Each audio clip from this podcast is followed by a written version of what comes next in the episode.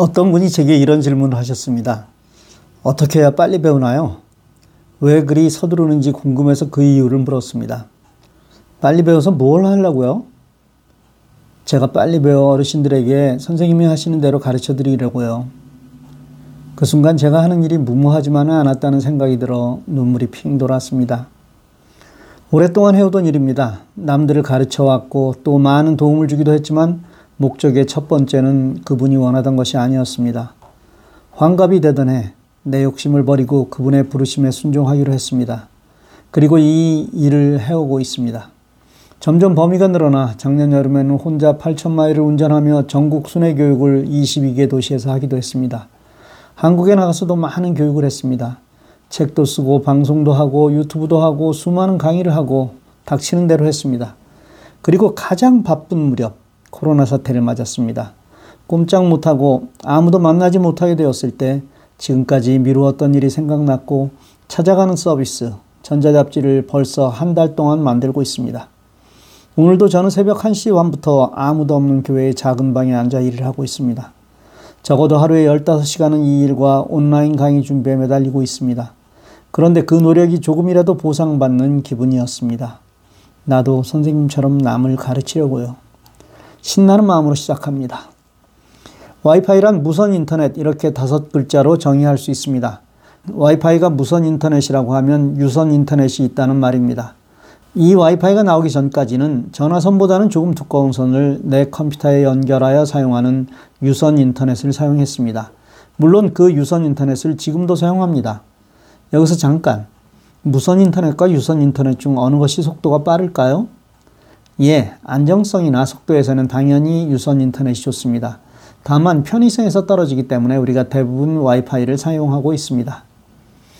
인터넷을 사용하려면 모뎀이라는 장치가 필요합니다. 전화선이나 케이블선에 연결하여 인터넷이 가능하도록 하는 장치죠. 그리고 무선 인터넷인 와이파이가 되게 하려면 라우터라는 장치가 필요합니다. 근래에는 이 두 개를 합쳐 나온 장치들이 대부분이라 대충 넘어가지만 사실은 모뎀과 라우터를 구분할 수 있어야 합니다.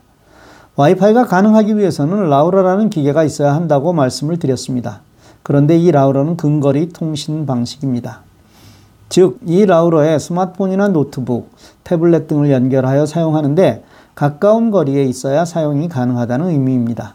직선 거리가 얼마냐 혹은 연결 가능한 반경이 얼마냐 하는 것은 환경에 따라 다르게 꼬집어 말하기는 곤란합니다. 어떤 집은 라우터 하나로 모든 곳에서 다 연결이 되지 않는 집도 있습니다. 이런 집들은 extender를 추가해서 설치하거나 기본적으로 라우터의 위치를 바꾸어야 할 필요가 있습니다. 어쨌든 라우터라는 장치를 통해 무선으로 인터넷을 사용할 수 있게 되는 것은 이제 알았습니다. 그런데 이 라우러는 다른 라우러와 구분하기 위해 고유 아이디가 필요하고 그 아이디에 맞게 설정해 놓은 패스워드가 필요합니다. 이것은 이렇게 이해하시면 됩니다. 라우러를 우리 왼쪽 집에서도 오른쪽 집에서도 사용합니다. 내가 와이파이를 사용하라고 스마트폰에서 와이파이 스위치를 켜면 접속 가능한 라우러들이 모두 표시됩니다. 거기서 접속하려는 라우러를 선택하면 당연히 패스워드를 물어봐서 그것이 맞는 것만 접속을 시키도록 하기 위함입니다. 라우러는 공장에서 나올 때 아이디와 패스워드가 정해져서 나오는데 내가 바꿀 수도 있습니다. 그런데 공용 와이파이란 무엇일까요? 그렇습니다. 누구나 사용이 가능한 와이파이란 뜻입니다. 공항이나 공공기관, 즉 모두에게 편의를 제공하는 곳에서는 이 라우러에 비밀번호를 부여하지 않아 누구나 이 라우러를 선택하면 접속되도록 하는 것을 말합니다. 우리가 자주 이용하는 맥도날드나 스타벅스 같은 곳도 여기에 해당됩니다. 참고로 미국의 맥도날드는 와이파이가 매우 좋지 않습니다. 거기서 중요한 일을 보실 때는 차라리 와이파이를 끄고 내 데이터를 사용하는 것이 훨씬 편합니다. 와이파이에 접속하려고 내 스마트폰에 와이파이 스위치를 켜면 접속 가능한 라우러가 나타난다고 했습니다. 그 라우러 중 어떤 것이 공용 와이파이인지 구분이 가능할까요?